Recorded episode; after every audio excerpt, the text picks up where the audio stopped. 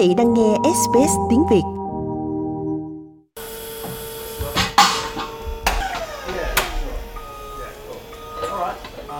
Kho hàng của công ty Solar for Life ngày càng bận rộn hơn.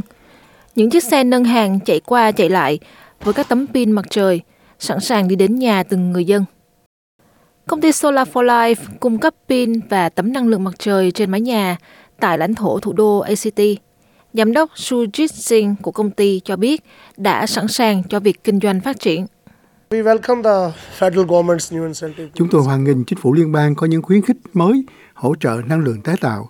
Đây là dấu hiệu rất tốt cho môi trường và nền kinh tế của chúng ta để hỗ trợ các doanh nghiệp nhỏ như chúng tôi. Kế hoạch mới của cơ quan điều hành thị trường năng lượng Úc, gọi tắt là AEMO, có thể giúp những doanh nghiệp năng lượng tái tạo mở rộng hoạt động kinh doanh.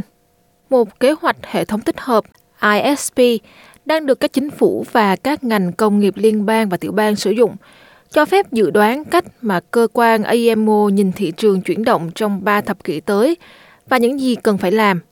Có rất nhiều chi tiết trong tài liệu dài 100 trang của bản kế hoạch, bao gồm việc phát triển năng lượng tái tạo, giảm sử dụng nhiên liệu hóa thạch, ổn định công suất, pin, xe điện và hơn thế nữa. Ông Daniel Westerman, giám đốc điều hành của nhà điều hành thị trường, giải thích. Australia's energy transition is underpinned by three things.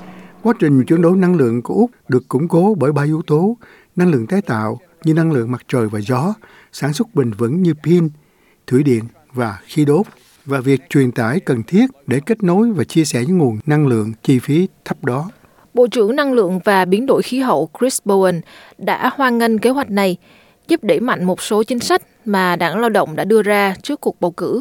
This is a world-class document. It's a roadmap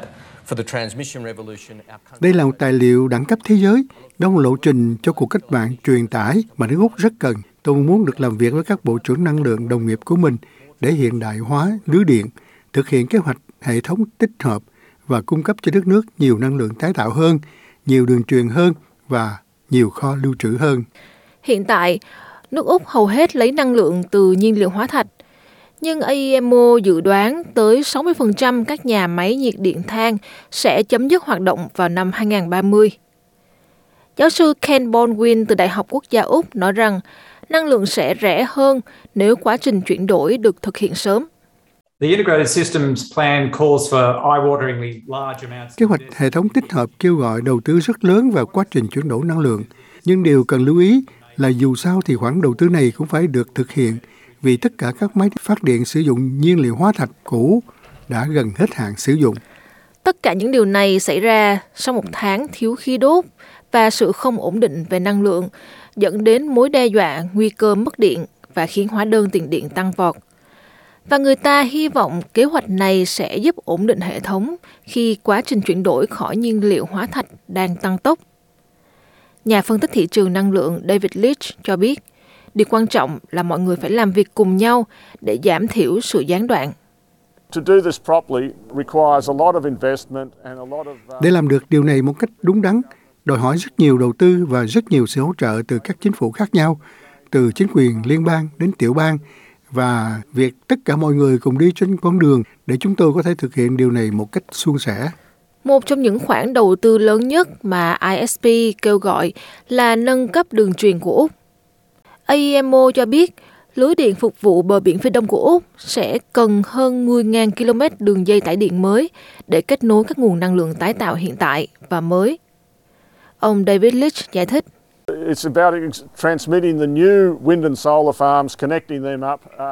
Đó là cho việc truyền tải các cánh đồng năng lượng mặt trời và gió mới, kết nối chúng với các nguồn nhu cầu. Nhưng chúng tôi mong đợi sẽ thấy nhiều hơn nữa các tấm năng lượng mặt trời trên mái nhà cũng như các công ty lắp đặt năng lượng mặt trời và rất nhiều pin trong nhà cùng sự đóng góp từ các xe điện cũng có thể giữ cho lưới điện hoạt động.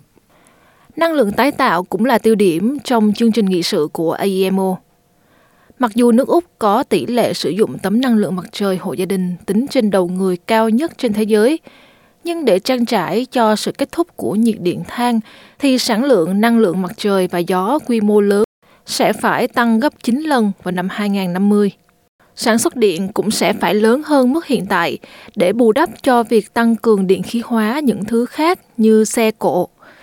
Và để bù đắp cho thời điểm mặt trời không chiếu sáng và gió không thổi, năng lượng làm cứng như pin và máy bơm thủy điện cũng sẽ cần tăng gấp 3 lần. Ông Chris Bowen đang đổ lỗi cho chính phủ tiên nhiệm vì đã hành động không đủ nhanh. The sector's been honest about the pace of change in the market. The previous government was not. Lĩnh vực này đã cho thấy một cách trung thực về tốc độ thay đổi của thị trường. Còn chính phủ trước đây đã không trung thực. Điều này đã khiến chúng tôi phải chạy đua khi xây dựng thế hệ năng lượng mới. Tốc độ thay đổi mà chúng tôi thấy thể hiện một nhu cầu lớn về đầu tư mới vào năng lực linh hoạt và vững chắc để bổ sung năng lượng tái tạo. Yếu tố chính khác là sự thúc đẩy của quốc gia này để tiến tới mức phát thải ròng bằng không vào năm 2050. Kế hoạch của IMO có tính đến điều đó, và ông Daniel Westerman nói rằng quá trình chuyển đổi sẽ tốt cho người tiêu dùng.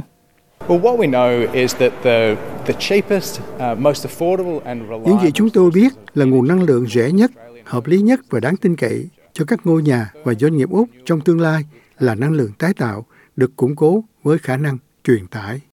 Mặc dù kế hoạch hướng tới tương lai, nhưng nó không khắc phục được một số khoảng cách và tình trạng thiếu điện trước mắt. Có nghĩa là các hộ gia đình và doanh nghiệp vẫn có thể cảm thấy bị ảnh hưởng về mặt năng lượng. Quý vị muốn nghe những câu chuyện tương tự có trên Apple Podcast, Google Podcast, Spotify hoặc tải về để nghe bất cứ lúc nào.